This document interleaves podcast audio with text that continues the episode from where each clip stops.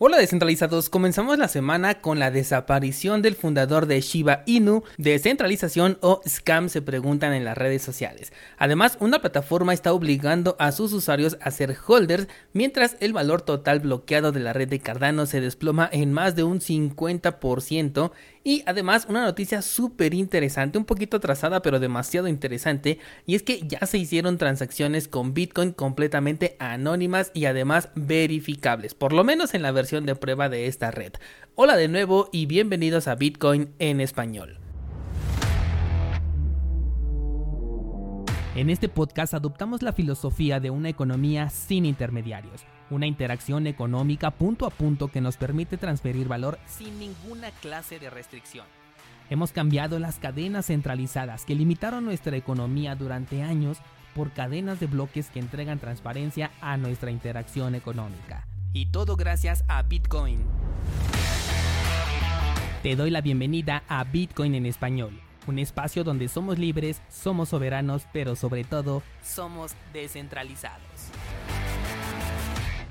El precio de Bitcoin ha tenido un repunte después de un cierre esta semana en negativo, un repunte bastante interesante que en este momento si yo lo mido me da un 11.17%, por eso es interesante. Ha conseguido superar este nivel de soporte o resistencia más bien que tenemos en los 30 mil dólares. Sin embargo, si yo me voy al marco temporal de 4 horas, puedo ver que todavía el precio aún con este repunte se encuentra pues aproximadamente dentro de este canal que ya habíamos marcado anteriormente en el que decíamos que justamente en el marco temporal de 4 horas es donde mejor se podía ver y pues está más o menos desde los 32.500 y si nos vamos hasta el mínimo pues lo podríamos manejar hasta los 26.600 pero a mí me gustaría colocarlo más o menos en los 28 para que fuera un nivel un poquito más certero. Así que a pesar de este movimiento yo no me confiaría, no creo que en este momento ya se venga un movimiento alcista y más bien creo que esto es incentivado justo por el análisis técnico.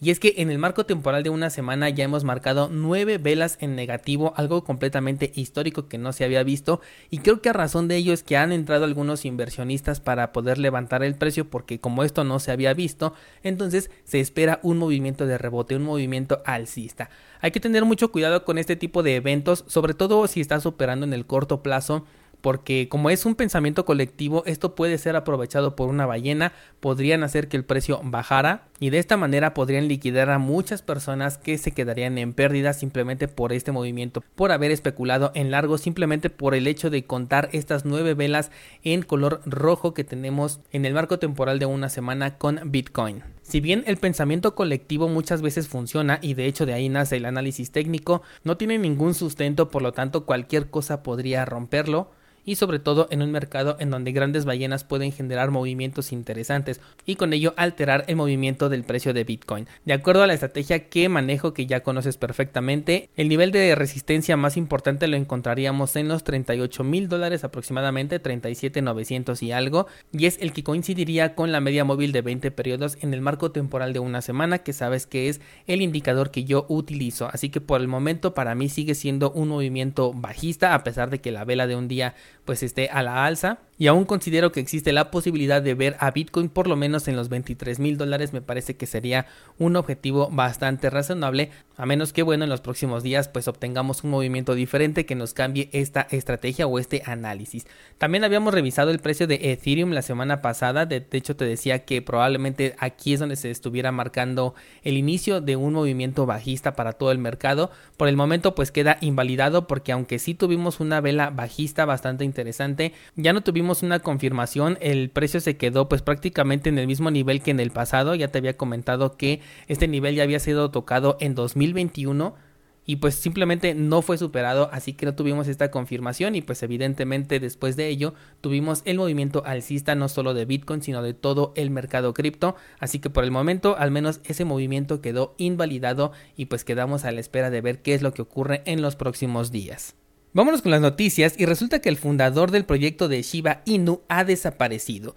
Conocido como Ryoshi, ha borrado todas sus publicaciones de las redes sociales y además indicó que le dejaba el proyecto a la comunidad. Esto ha desatado controversia, por un lado porque algunos consideran esto como un paso a la descentralización del proyecto de Shiba y por el otro está la posibilidad de que sea un scam y se esté despidiendo definitivamente del proyecto. Este creador que ha mantenido su anonimato ha dicho ya en ocasiones anteriores que un día simplemente iba a desaparecer y le dejaría el control a la comunidad de su proyecto. Sin embargo, el simple acto de desaparecer no vuelve descentralizado a un proyecto. Recordarás, por ejemplo, el caso de Quadriga, el que cayó en quiebra simplemente porque su CEO desapareció y eso no lo convirtió para nada en descentralizado. Eh, más allá de eso, el código y sus validadores son lo que realmente consiguen un nivel de descentralización en un proyecto cripto. Y como bien dijimos desde el año pasado, el código de Shiba demuestra que el proyecto es un scam en toda la extensión de la palabra, pues permite beneficiar directamente ya sea al fundador o por lo menos a quien controla el contrato en el momento en el que ellos lo necesiten o simplemente se quiera. No he sabido nada de algún cambio al respecto en el código en este aspecto porque sinceramente Shiba pues es una shitcoin que no tengo en la cual no tengo ningún interés. Pero si abiertamente está allí porque el código es abierto, pues qué se puede esperar, ¿no? Vender esta desaparición como descentralización me parece más una estrategia de marketing, la cual por cierto pues no tuvo ningún efecto por lo menos en el precio del token, que aunque sí subió un poco, también hay que recordar que el precio de Bitcoin tuvo un movimiento alcista en la vela de un día después de nueve semanas de estar en negativo y esto pues fue replicado por todo el mercado en general, así que no le podemos atribuir el movimiento de Shiba a esta noticia. Desde mi perspectiva, el fundador desaparece luego de haberse vuelto rico ofreciendo un producto shitcoin o memecoin como él lo llama, y ahora que se desprende pues significa que puede replicar la fórmula como muchos lo han hecho y como ya te lo he comentado últimamente, aprovechando que es un personaje anónimo y puede volver a conseguir dinero fácil.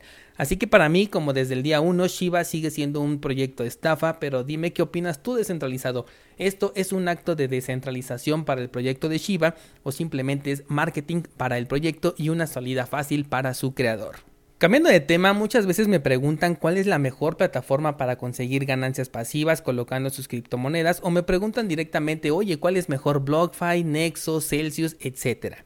Mi respuesta ante este tipo de preguntas es que ninguna es mejor, o por lo menos que yo no dejo mi dinero en ninguna de estas plataformas para poder invertir porque simplemente no son seguras o son centralizadas o simplemente manejan un esquema de confianza o incluso basado en una pirámide.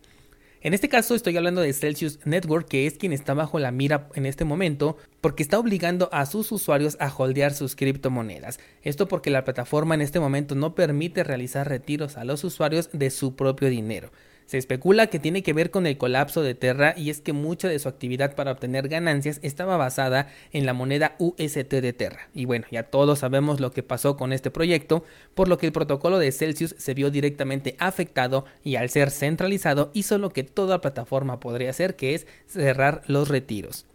Hay muchas personas en redes sociales publicando su experiencia de que no pueden sacar su dinero. Si algo te comenté en el episodio de ayer que te recomiendo que lo pases a escuchar si no lo has hecho, es que todo aquello que pueda pasar simplemente va a pasar en algún momento. Y por ello la confianza no es una opción para un descentralizado. Si aún así quieres probar alguna plataforma que te permita obtener ganancias con tus criptomonedas, podrías darle una oportunidad a Hodl Hodl y su opción de lending.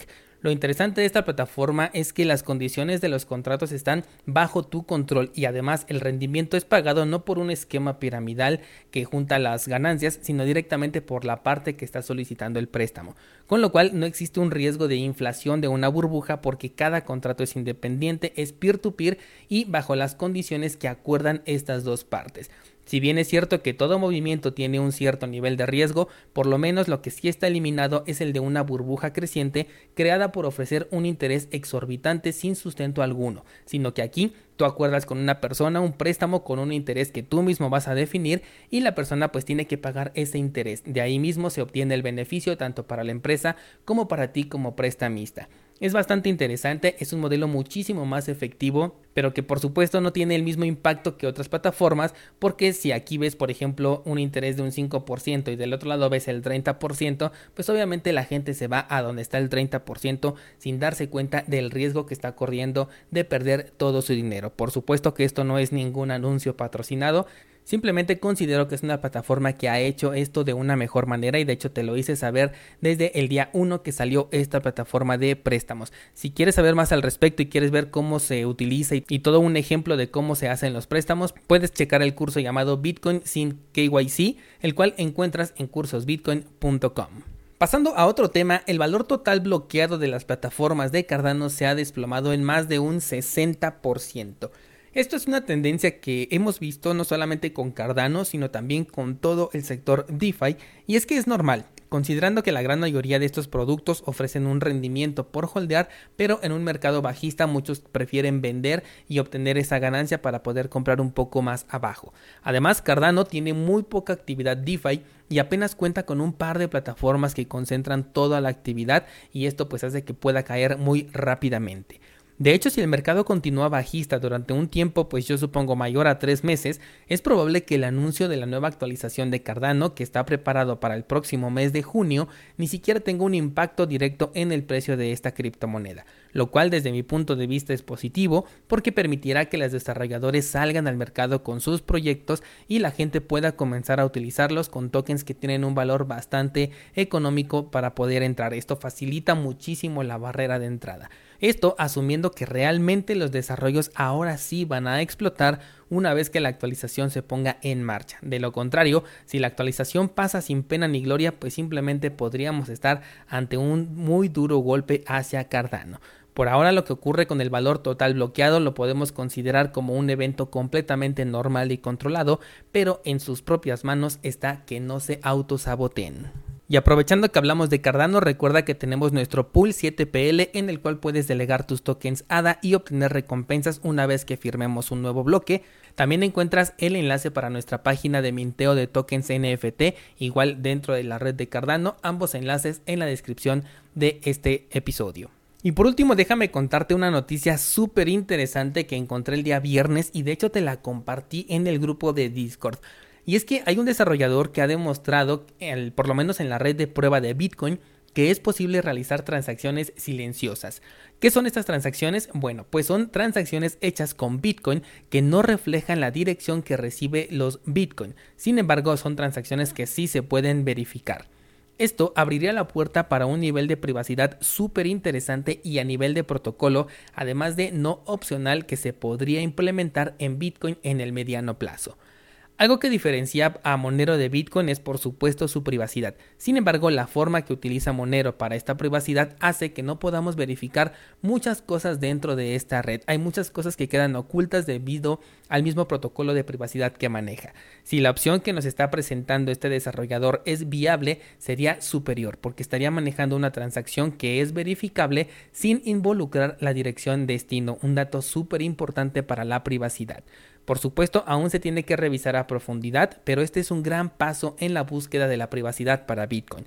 De hecho, el desarrollador nos dice que lo más interesante de esto es que no puedes saber si esta es la primera transacción silenciosa hecha, porque a menos que el involucrado lo diga, pues no es identificable, aunque sí es verificable por las partes involucradas. Me parece algo súper interesante de lo que sin duda quiero saber más y espero que muy pronto nos den más información porque sería un cambio impresionante para Bitcoin. Y bueno, pues con esta excelente noticia vamos a cerrar el episodio el día de hoy. Espero tus comentarios en el grupo de Discord para que platicar si es que quieres profundizar en algún tema de los mencionados el día de hoy. También te dejé ahí el enlace con la noticia que te acabo de comentar en el grupo por si la quieres leer completa. Por ahora no tengo nada más que contarte, así que hasta pronto.